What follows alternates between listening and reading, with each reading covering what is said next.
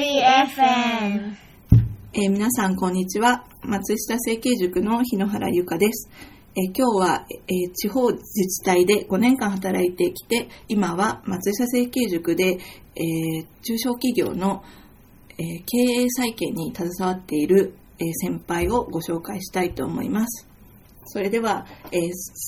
坂田さんよろしくお願いします。はい、えー皆さん、こんにちは。えー松下政経塾の、えー坂田健太と申します。今日はよろしくお願いします。お願いしますはい。今どちらにいらっしゃいますか？今は、北北関東えー あの、栃木の方にちょっと、はい、拠点を設けて、実習をやっています。はい。え今日は、えこれまでのえ働いてきたご経験とか、今、あの、はい経営再建でご活躍されていると聞いたので、その辺を詳しくお伺いできたらなと思います。はい。はいよろしくお。願いします。はい。えーもうちょっと細かく自己紹介をお伺いしたいんですけれども、はいそ。の地方自治体っていうことで、なかなか、えーこのエピソードにはいらっしゃらないような方だなって思ったので、そのどんな、どんな動機で地方自治体に入ったのかですとか、地方自治体ってそもそもどんな、なんでしょう、まあもちろん公務員っていうのは、えーわかるんですが、ないお仕事の内容、なんかうん。なんでしょう、見えない部分が多いので、そういうところを詳しく、はい、お伺いしたいです。了解です。じゃあ、最初にその、なんで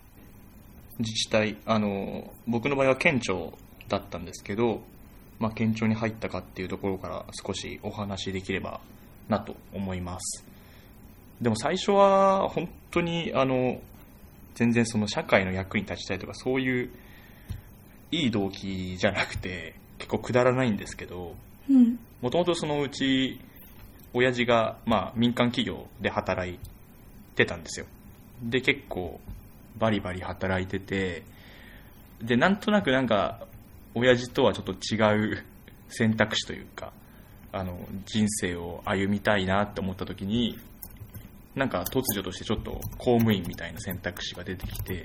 でそれ多分高校生ぐらいだったと思うんですけど、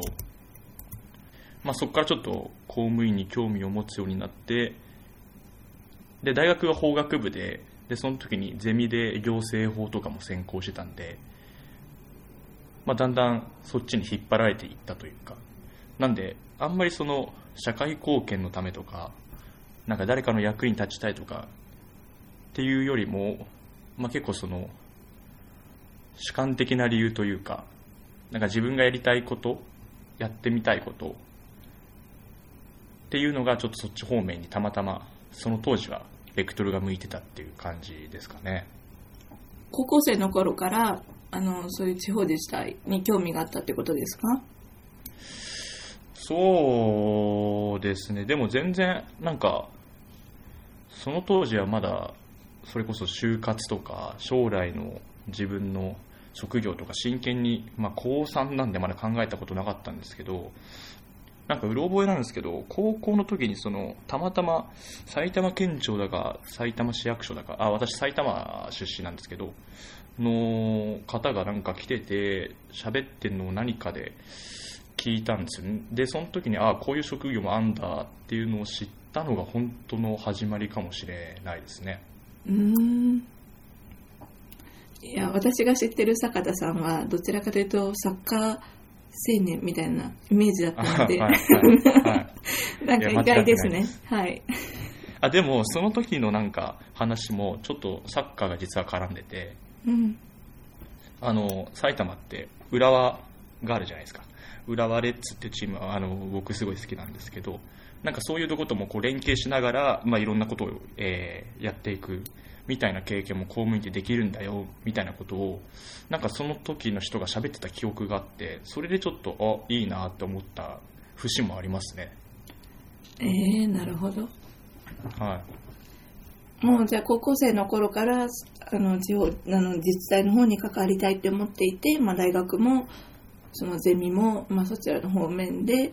まあ、すんなりとその民間で就職しようですとかそういうことも考えずに、うん。もはい、う自治体だなっていう感じがもうすでにあったんでそうですすね。ね、うん。まあ、高校の時はうっすらでしたけど、まあ、大学に入って、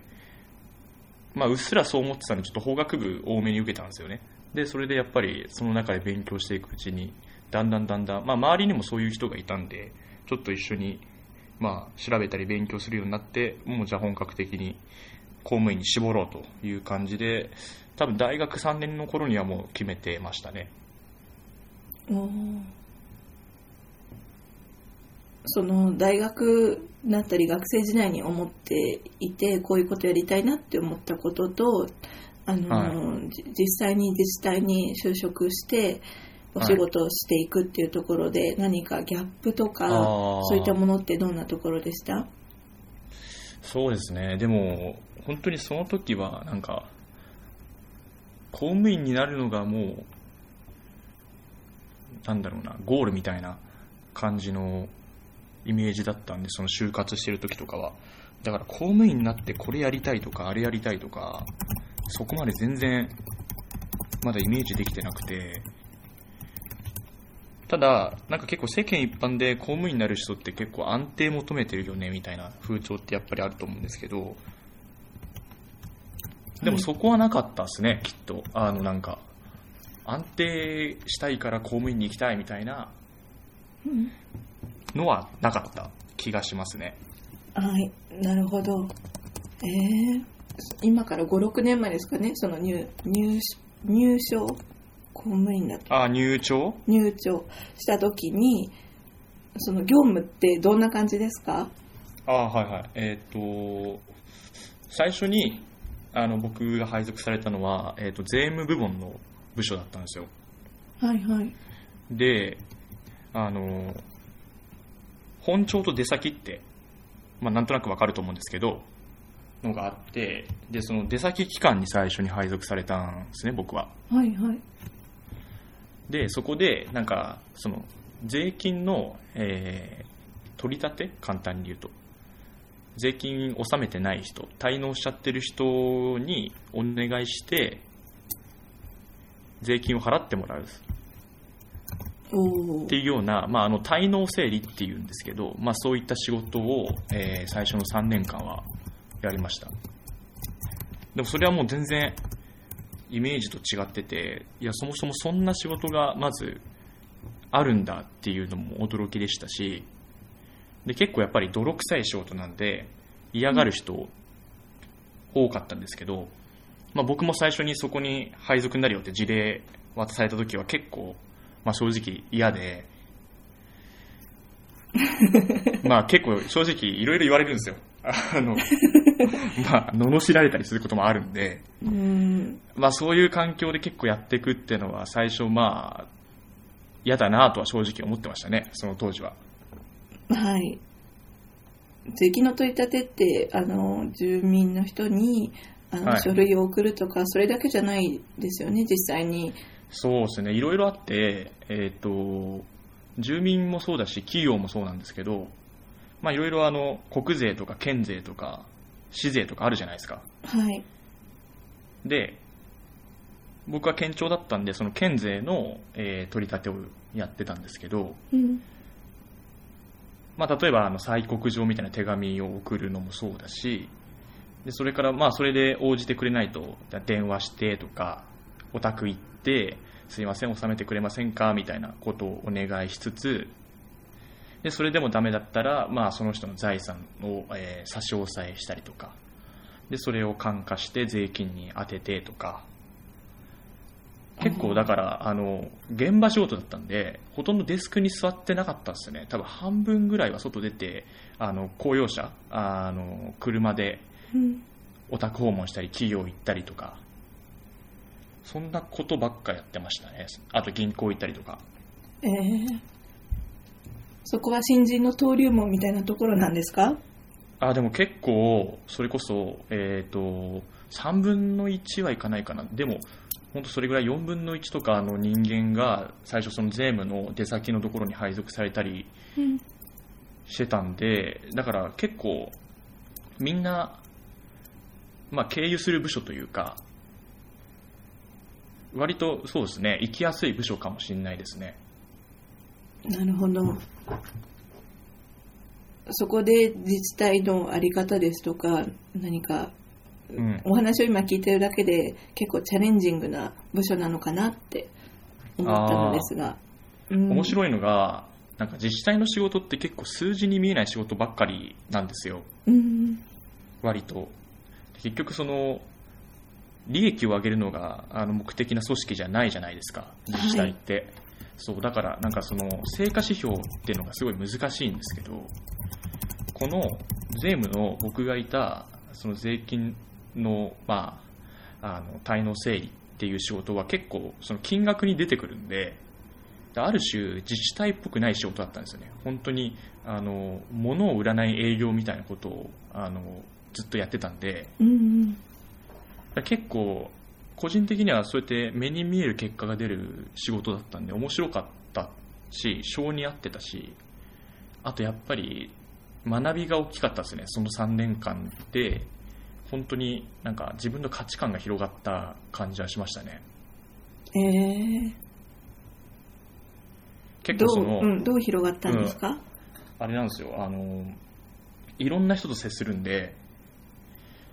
例えば県庁だったら、その県民がサービスの対象じゃないですか。はい。でも今までこう、普通に小中高大って出てきて、そのままストレートで社会人になって、結構自分の知ってる世界って、今思うとめちゃめちゃ狭かったんですよね。だから同じような人種とばっかり、あの、やっぱり接点を持ってきたんで、結構その、社会のいろんな層の人たちと絡む機会って今思うと少なかったんですよ、全然。えーその学生時代は。でも、やっぱりそうやって、あの、滞納整理だって言ってオタク訪問したり、いろんな人と喋る機会がめちゃめちゃ多かったんで、あ、なんかこういう人が、あれなんだ、あの住民なんだっていうか、県民なんだみたいな。で、僕らはこの人たちに対してサービスを提供していくんだっていう、まあ、そのサービス相手を知るじゃないですけど、なんか、あ、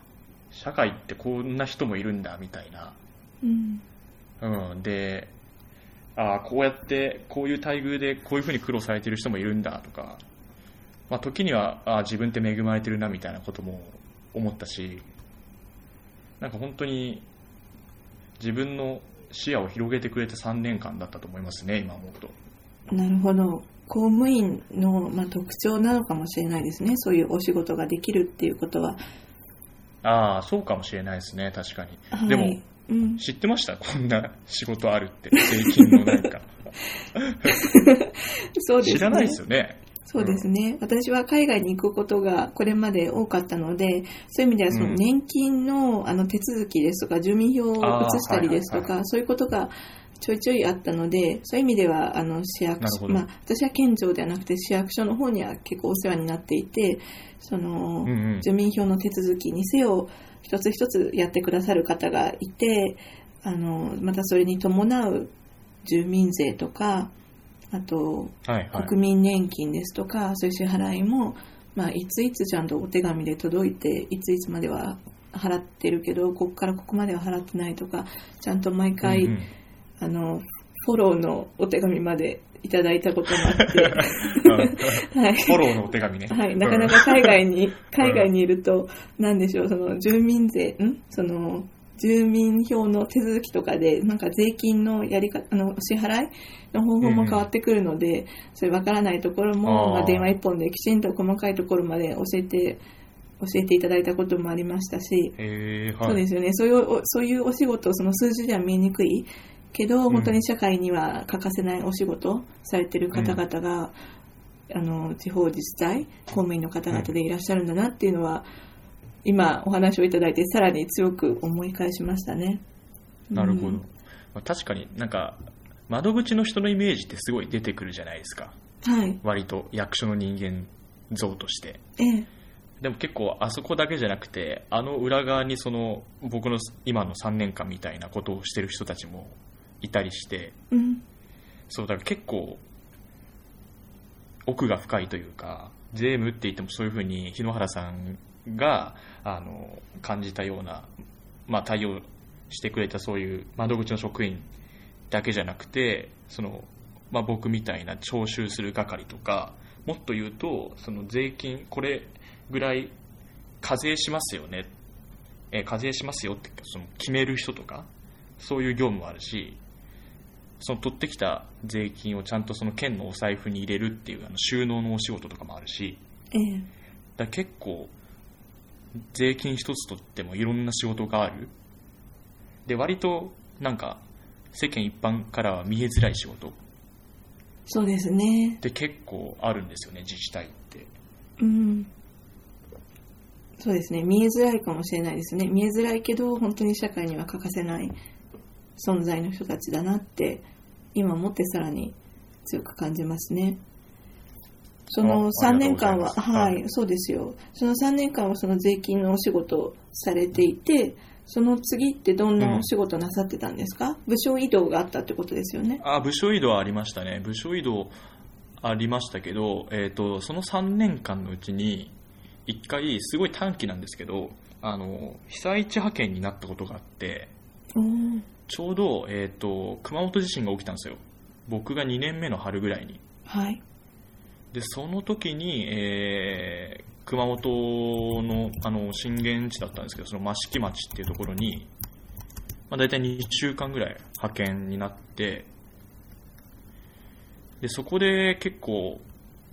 被災地支援みたいなことを、まあ、他の自治体の方々と一緒に協力してやったのとかも結構鮮明に覚えててはい。なんかあんまり冒頭でちょっと話した通り、そんなにその社会の役に立ちたいとか、なんか人の役に立ちたいと思って、あの、自治体っていう、まあ仕事を選んだわけじゃなかったんですけど、あの被災地支援行った時にやっぱりそういうふうに人の役に立つとか、なんか社会の役に立つ仕事って素敵だなってのをこう思い直したというか、だそういう意味でちょっと一つ大きな仕事でしたね、被災地支援っていうのは、僕の中で。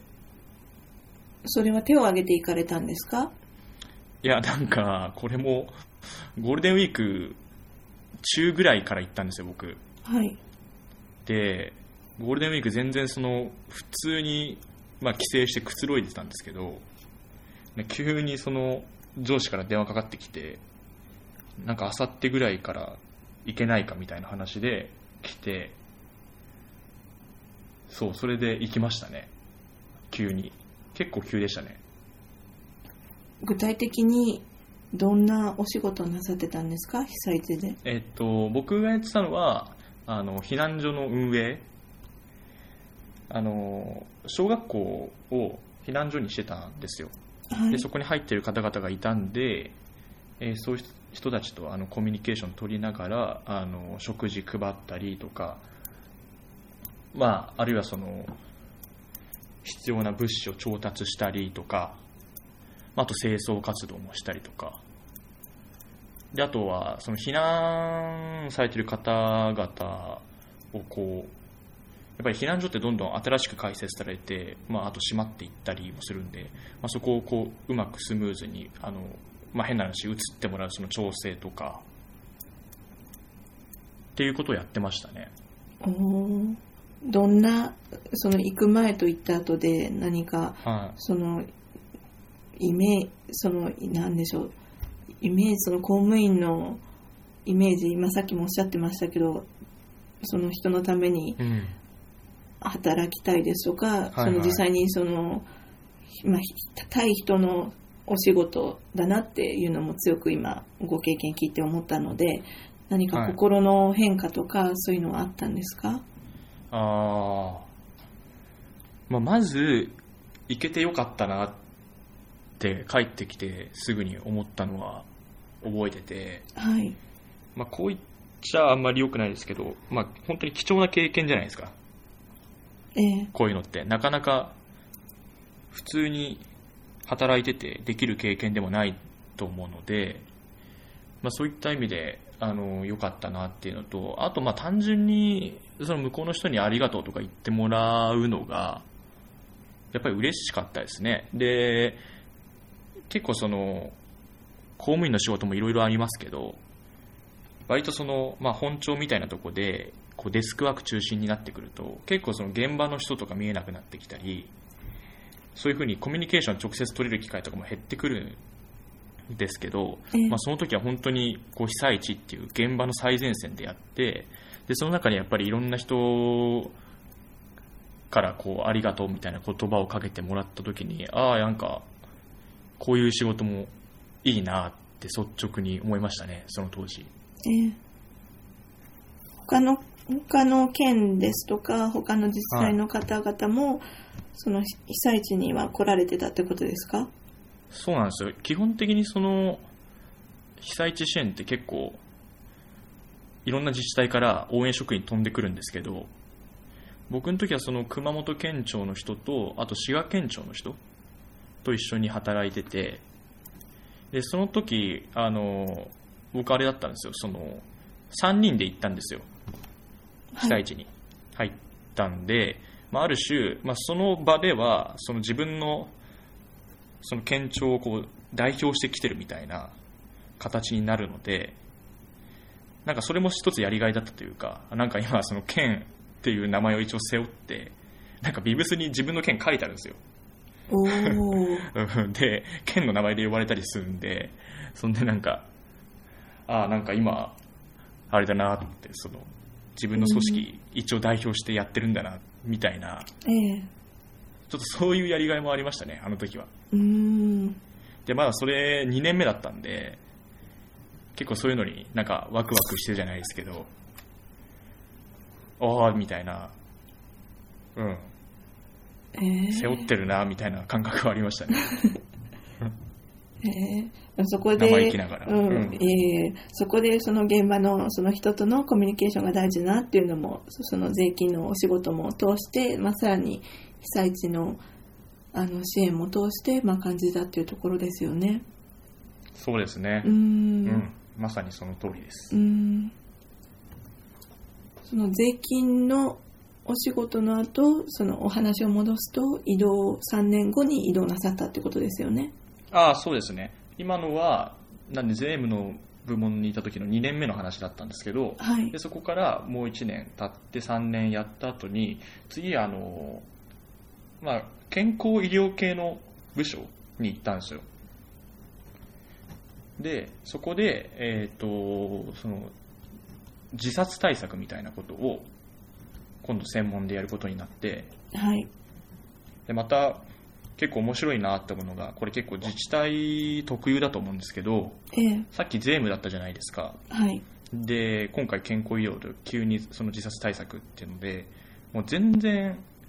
あのフィールドが違うことをやるんですよねはい。このジョブローテーションっていう3年ぐらいでどんどん仕事あの職場変わっていくんですけど結構それがまたその自治体の面白さでもあっていろんなその分野の仕事に携わることができる。結構その自分の予期しない所属に配属になってびっくりしたりすることもあるんですけど僕もだからこの時はいきなりなんか自殺対策やれとかって言われて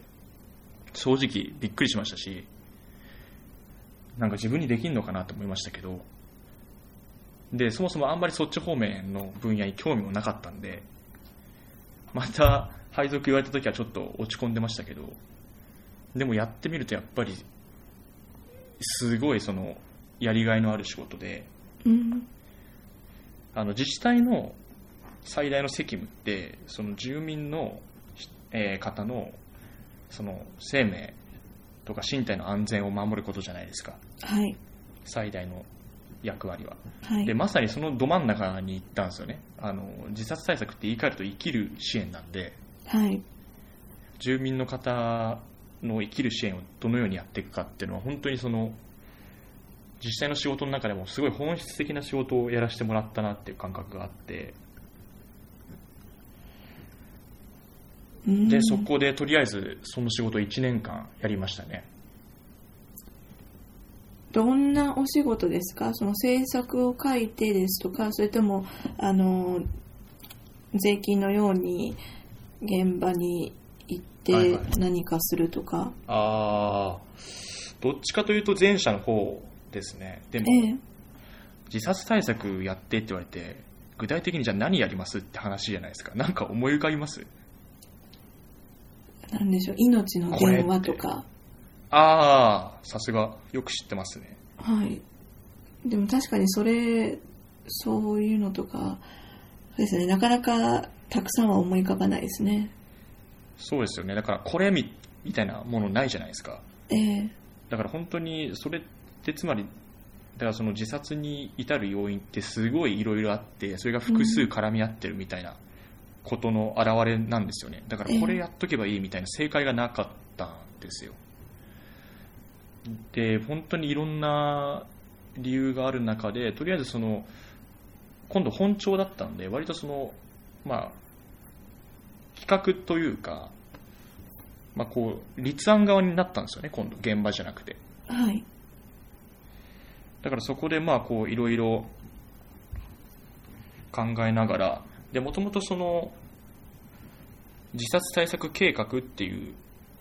県のまあ民間でいうとこの事業計画みたいなものがあの行政計画としてもあったんでええ。でその中に載ってる事業を、まあ、とりあえず回していくみたいなはい。で本当にいろんな事業があって多分200ぐらい事業あったのかな。で例えばすごいハードな事業、えーじゃあ、まあ、いわゆるその、まあ、自殺が多い、まあ、場所とかも正直あるんでそういうところにそのハードの、えーまあ、落ちないようになんか柵つけるその補助を出すとかあるいはそういう見回りの事業をやってもらうとか。でもっとなんかソフトなところで言うと例えばその自分の身近にいる人で人の話を聞くことが多い人。例えばなんだろうな。あのじゃあ美容師さんとか結構髪切ってる時喋るじゃないですか。ええ。だああいう人たちを対象にあのゲートキーパーっていうんですけど要は命を守る門番その人の悩み聞いてあげてなんか少しでも心軽くしてあげるみたいなうん。ことを、まあ、役割として持つ人を育てる、まあ、ゲートキーパーって言うんですけどそのゲートキーパーを養成する講座をじゃあ開いてみたりとか。ええ。もっと言うと,、えー、と例えば、えー SNS でなんか一時期あのツイッターでこう自殺志願者を募ってみたいなことあったじゃないですか。ええでああいうのに引っかかんないようにあのツイッターで自殺とかって調べたらあの広告をこう出して何か悩み事ありますか？みたいな。よかったらこちらの窓口に電話してみてくださいね。みたいなそういう広告を打ったりとか、うん。そういうのを SNS だけじゃなくてバスとか電車で流したりとか。もう本当にもういろんなこと、ええ。うん、をやりましたねあの時は今聞いただけでも多様にありますね。そのゲートキーパー養成講座っていうのは、とても興味があります。結構これは昔からやっててで割とその自治体職員もその研修を受けるようになってるところも多くて、ええまあ、別になんか資格とかっていうわけじゃないんですけど一応その養成講座を受けるとなんかバッジみたいのをつけたりとか。うん。で本当にやることは単純で、まあ、あの傾聴してあげる。ちょっと人の悩みを聞いてあげる。みたいな人を増やしていこうね。っていう本当草の根活動ですよね。ええ。でそういうのをしかも今度県の立場なんでいろんな市役所の同じ自殺対策やってる人がやってくれるわけですよ現場で。うんでそういうのをまたこうかんあの、まあ、統括したりだとか、ええ。まあ、そこに対して助言をしたりだとかっていうのもやったりちょっと現場からはあの若干離れてはいたんですけど、うん、どういうどこに例えばそういうとこに少しお金をあの、まあ、補助金の申請をこう出されたのを受理したりとかう、ん。うん、もやってましたねそこはどのぐらいいらっしゃったんですか？えっと、部署的にはそこの部署で2年やって辞めたんですけどええ。そこの部署の1年目が自殺対策だったんですよ。はい。で2年目で自殺対策も、まあ、あの片足置きながら、えっ、と、今度、ギャンブル等依存症対策。っていう方にちょっと仕事がシフトしていって、ええまあ、結構あの IR だなんだっていうのがその時期話題になってたんで、はい。まあその、まあ誘致の調整じゃないですけど、そのためにもやっぱりそのギャンブル依存みたいな、まあちょっとネガティブなそういう影響をこうどう減らしていくかっていうのを考えなきゃやっぱりいけないときに、そのギャンブル依存症対策っていうのをちょっと力入れようとえいうところで、あの、担当に、まあ、してもらって、やってったって感じですかね。えなるほど。そういうなんでしょう。その税金のその徴収っていうお仕事からあの健康医療のところまで幅広く、あの住民の声を聞くところからあのなんでしょう企画その政策のその立案っていうところまで携わってきてなぜそこでキャリアシフトをしようと思って、でかつはい。今、あの経営企画されてるのかっていうその一連の変心の変化はい。とその実際に実際の行動がまだあの結びつかないので教えてくださ。はい。あの僕もね、ちゃんと結びついてないんですよ。結びついてなくて、結構その時のノリで生きてるんで、ちょっとうまく話せるかわかんないんですけど、ええでも、その当時思ってたのは、なんか自治体って、なんでこれ、あの、単純にお金尽きないんだろうってちょっと思ったんですよね。要は、税金の徴収やってたじゃやってたじゃないですか、最初ちょっと喋った通り。で、税金の徴収やってる中で、やっぱり結構その、税金に対する思いって強くなるんですよね。結構、こう、目に見えて生活苦しいだろうなって思う人が頑張って納めてくれてるとか見ると、ええまあちょっとお金大事にしようってやっぱり嫌が応でも思うわけですよ。はい。で、その時に、あの、本庁に異動になって、で、やっぱり、ちょっとお金の使い方ってそこまでシビアじゃないところもあったんで、当時。ええだからなんかもっとこれお金ちゃんと効率よく使っていかないと、なんか人、人口減少じゃないですか、今、日本って。で人口減少社会で、かつ高齢化がどんどん進んでって、その、まあ、社会保障費みたいなのが膨れていくと。で収入減って支出が増えていって、で、かつ、あの、お金の使い方もそこまでシビアじゃないってなった時に、これってなんか自治体経営みたいのって、あの持続可能なのかなっていうのはめちゃめちゃ思ったんですよね。はいで。結構不思議だったんですよ。なんでこれ、この組織、今まで持ってきたんだろうな、みたいなのが結構うん疑問として湧いてきて、で、その時はもっと単純に、だから、その自治体のことを勉強したいなって思ったんですよね。で、このままじゃ多分やばいんだろうなっていうのをなんとなく思ってたんで、その、自治体経営みたいなところをちょっと改善したいっていうのが漠然と次やりたいこととして出てきて、で、そうなった時に多分このまま働いてても、多分なんか普通にキャリアあの進んでって、そういうことに、えー疑問を持ちつつもだんだんその頭の片隅に追いやられていって多分しまいには何もやらずに終わるだろうなって思ったんでちょっと一回やめようかなと思ってでその時にたまたまその整形塾の存在を知ってでなんか調べたらえ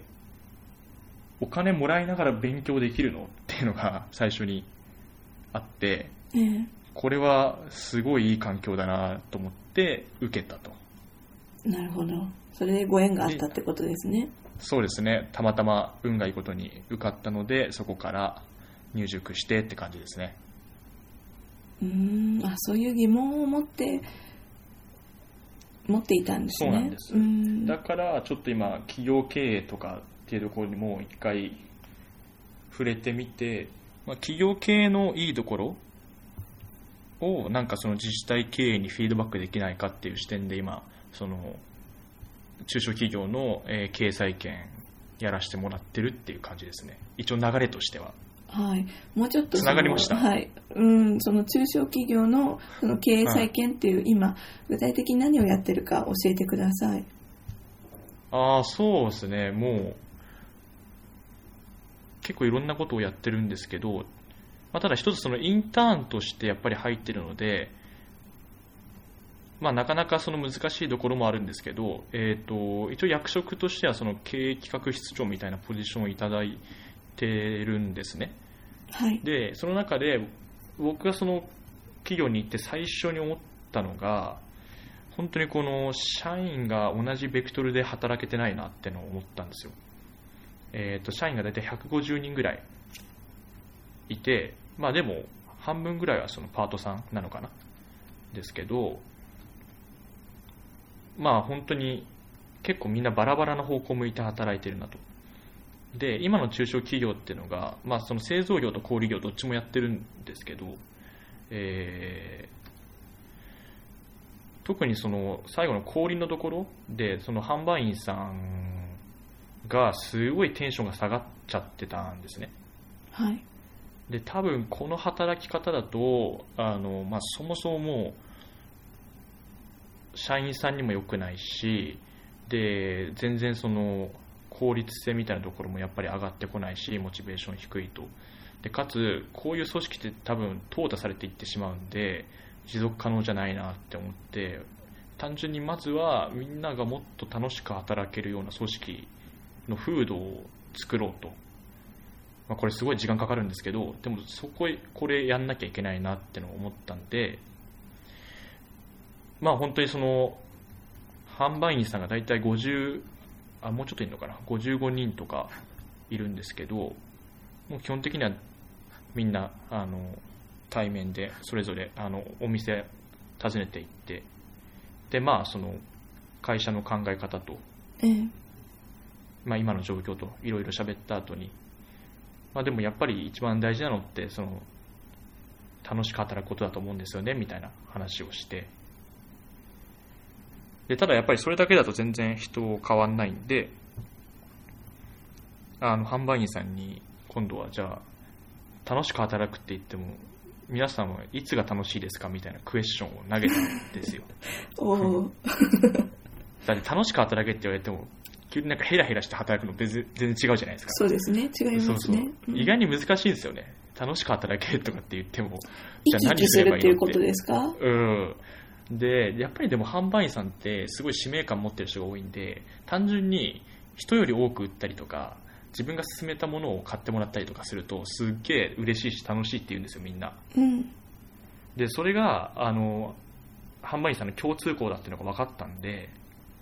じゃあ楽しく働くために、えー物をたくさん売りましょういっぱい進めましょうみたいな話をまずしましたでそれをやることによってあの商あ商品をそのお客さんにも喜んで買ってもらえる。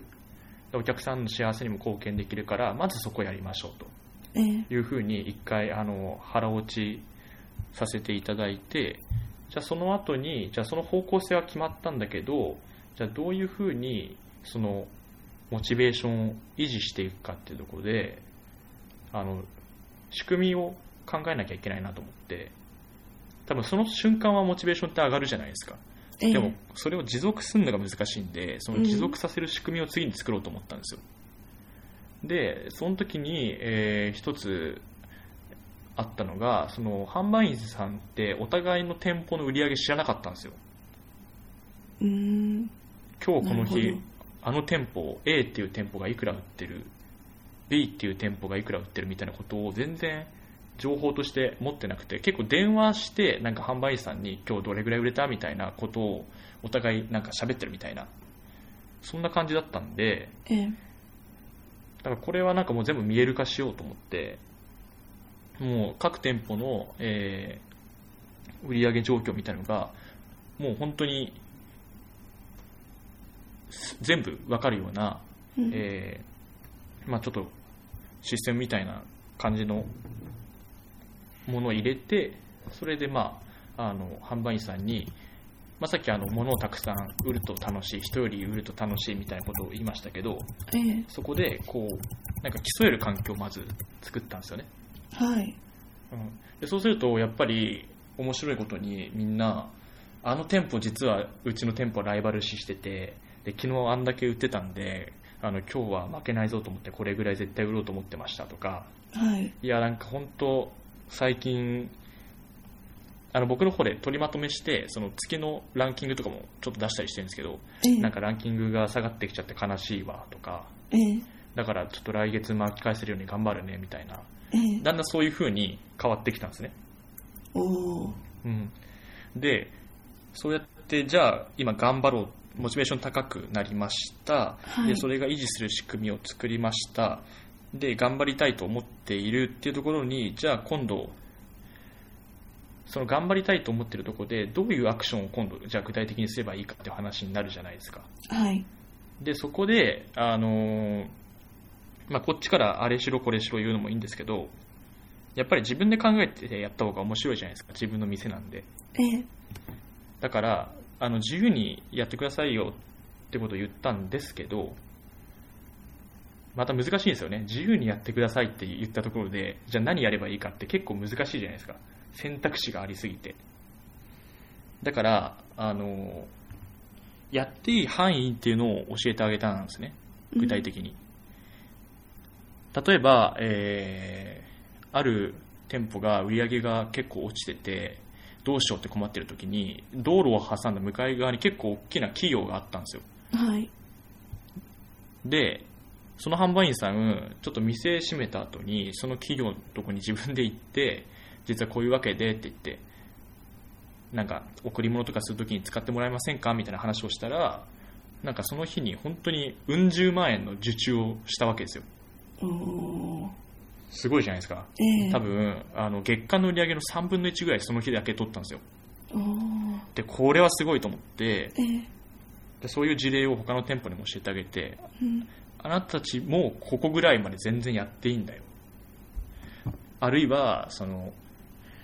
自分のどこの店舗の立地があんまり良くないと。結構道がややこしいみたいな。ええ。だから地元の人でもあんまり実は知らない人が多いって言ってる店舗がいてでその店舗の人があの近くにちょっと歩いたところに駅があったんで、まあ、ちょっと駅の方にあの出向いていってなんかフリーで使える掲示板みたいなのがあったんでたまたまそこはいに自分のどこのあの広告というかあの店の、まあ、チラシをバーンって貼らしてもらいに行ったとかその人たちが、えーややれる具体的なその範囲っていうのを教えてあげたんですね。ここまでやっていいんだよ。っていうのを教えると、あじゃあ私もやってみようとか、じゃあ私こんなことやってみようとかって動きが始まるんですよね。うんだから、まあ、ざっくり言うと、えー入りました、企業に入りました、まあ、働く人のモチベーションがすごい課題だなと、えー働く方向性、ベクトルのすり合わせが必要だなと感じました。なので、えー働く方向性、えー楽しく働きましょうみたいなところを腹落ちさせた後に、えーじゃあそのモチベーションが続く仕組みを作って、で最後に、えーその仕組みの中で、え主体的に動くために、こういう範囲のことはあなたは全然やっていいんですよと、裁量があるんですよって具体的なラインを教えてあげたっていうのを、まあ、大体3ヶ月ぐらい入ってからでやりましたね。ええちょっとすみません、長くなりましたけど、そんなことを最初はやってましたよ。ええ今その自自治体のその経営っていうところでその疑問を持って、はい今あの経営企画室長っていうところでもう実際に中に入って働いていて、そのモチベーションっていうところですとか、まあ、いろんなところを、まあ、コミュニケーションというところも目をあの注目して、はい。えー、と行動を起こしていっている中で今現時点で思う範囲で構わないのですが自治体のその持続可能性っていうところを今、うんうんあのさっきもすごい何回かおっしゃっていて私もうん。すごくそこに興味があってこれまで、まあそのなんでしょう自治体っていうところと、まあ、企業民間っていうところを見ていてそのうん持続可能自治体経営のその持続可能性っていうところを考えていく中での何かキーワードとか、こういうところをエッセンスとか、今は考えている中でどんなことが、えー頭にありますか？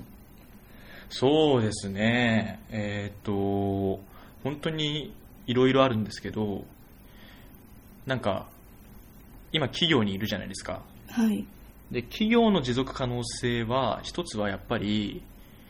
その会社のミッションが、今本当にこの世の中で求められていることなのかっていうのはずっとあるなと思ってて、えーやっぱり日本ってもう一定の裕福さを実現した国じゃないですか。えーだからその会社がやんなくても、他の会社がやってくれるサービスとかっていっぱいあって、だからそういう、その、終了した使命というか、そのミッションの立て方って今すごいめちゃめちゃ大事だと思うんですよね、企業。はい。うん、で企業がどういうどこにそのミッションを立てていいかなきゃいけないかっていうとまさにそのし市場とかもっと言うとその資本主義っていうくくりでクリアできない領域で多分そこの課題っていうのが今度は新しい、まあ、いわゆるそのソーシャルビジネスみたいなことになっていくんだと思うんですよねうん。だから企業の持続可能性は一つはなんかそっちの領域にどんどんシフトしていくことってやっぱり大事なのかなと思いましたで自治体はまさにそっちを専門とする組織なわけじゃないですかはい。その領域をただその中であのぱりその領域ってちょっと前に触れましたけどなかなかその成果指標っていうかえー目に見える結果とか数字って出づらい領域の中ではい。でもやっぱりそれにあぐらをかいてじゃあ効率性は全くなくていいのか生産性はなくていいのかっていう議論になっちゃうとやっぱり困るわけですよねはい。うんだからなんかお互いこう寄っていくような感じになるんじゃないですかね。その企業の持続可能性ってやっぱりそっちのあの市場が解決しない領域の方に入ってくるのと同時にえーで自治体は自治体でその領域の中で人口減少かつ、えー高齢化はい。でリソースの乖離がどんどん大きくなる中でやっぱりある程度の生産性とか効率性ってどうしても求めていかなきゃいけない、えーうん、でそこに関しては、えー企業のノウハウが生きる部分があるなっていうふうにすごい感じてます。あのえー企業の全てを模倣するのは絶対間違ってるんですけどそもそもあの組織としての役割が違うんで。うん。ただやっぱり、えーそういう生産性とか、えー効率性の、えー議論をする上ではその企業の手法あの事業管理手法みたいのはやっぱり生きてくる部分があるなっていうのはちょっと思ってますね。ああ、なるほど。はいはい。自治体の職員の方って、私もなかなかこれまで働いていて、接点というものがなかったので、あーはい、あの、今、今回お話を伺えて、あこういうこともやってるんだな、その窓口の方、方たち以外にも、その後ろにはいろんな働き方をしている方々がいて、まあ、その人たちが本当に社会を支えているんだなっていうのを、そうですね、うん、本当にあの経験で今語っていただいたので、とても感じました。はいあ。りがとうございますはい、あの今、坂田さんがこの公務員っていうところから松下整形塾っていうところにいる中で、そのはい松下整形塾ってどんなところですか？最後に教えてください。はい。松下整形塾ってどんなところ？どんなところというか、その坂田さんにとって、えああそうですね。松下整形塾。まあでもなんかこうやっぱり研修してるとふとなんか今なんで生活できてるんだろうなって思う時があるんですよ。ーはい、でもそれってその松下幸之助さんがまあ事実上お金を出してくれてそのお金でまあ僕ら食べてるわけじゃないですか。はい、だからなんかそれをなんかふ本当にこの実践過程2年目以降あの現地現場で研修を積むんですけどその過程に入った時にふと思うことが多くてはい。でこんなやっぱり恵まれた環境はないなとこんなノーリスクで自分のやりたいことをとことん突き詰められるような環境って多分本当に数えるぐらいしかないと思うんで、まあ、そういった意味であの入れてすごいラッキーだったなというふうに思ってます。まあ、結構正直辞めるときはあの自分も両親に特に母親ですね。もうなんで辞めんの？バカじゃないの？って。あ、公務員の時？はい。はい。100回以上多分言われましたけど、本当に。まあでも、やっぱり、こう、人生一度きりなので、そういう、こう、チャレンジを応援してくれる、本当にありがたい環境組織っていうのが、松下整形塾にはあるかなと思ってます。はい。ありがとうございます。そうですね。あの、私は今寮にいますが、寮だけではなくて、その外に、寮の外に出て、坂田さんのように経営企画に携わっている中でも、松下幸之助さんの、まあその、お金ですとか、まあ、金銭面だけじゃなくて、あの気づいてくださった、まあ、人脈ですとか、まあ、私たち先輩方の,、ね。うん。あの人的ネットワークですですとかそういうなんでしょうね。遺産遺産と言っていいのか分かんないですがそういうものも私たちも潤沢に使わせていただけてる環境っていうのは感謝しかないですね。はい、そうですね、本当に、僕らほら、あの、このすけさんにお会いしたことは当然ないじゃないですか。ええこう、会ったことない人に対して、こんだけのお金と人脈を投資できるって、うん本当めちゃくちゃすごいことだなと思いますし、はいまあ、かっこいいですよね、単純に。そういう風なことができるのって。だから、まあ、自分も、ね、なんか将来少しでもそういう人の応援ができるこの立場にもなれたら嬉しいなとは思いますね。ええそうですよね自分が知っていただいたことは次の人たちにも何か支えるきっかけにならないといけないなっていうのは責任としてありますね。うん。うんそれはありますね。やっぱり、だから少しでもちょっと社会の役に、というかまあ人の役に、はいまあ、立てる人間にはならなきゃいけないなっていう、まあ、責任感というか使命感みたいなのがやっぱり整形塾に入るとより強くなりますね。はいなるほどこれからも経営企画ここれまだですよね。このもうちょっとあと半年もうちょっとぐらい坂田さん 携わるので、はい、引き続きはい。今夏の暑い時期ですが残暑にも負けず頑張っていただければと思います、えー茅ヶ崎からはい、湘南から、はえー応援していますはい、はいえー今日は、えーありがとうございましたその公務員といういはました。い、はい、公務員の、えー視点から、えー今の、えー松下整形塾での、え活躍活動というものを、えーお伺いさせていただきましたありがとうございますはい、どうもありがとうございました。はい、ありがとうございました。はい。Fairy FM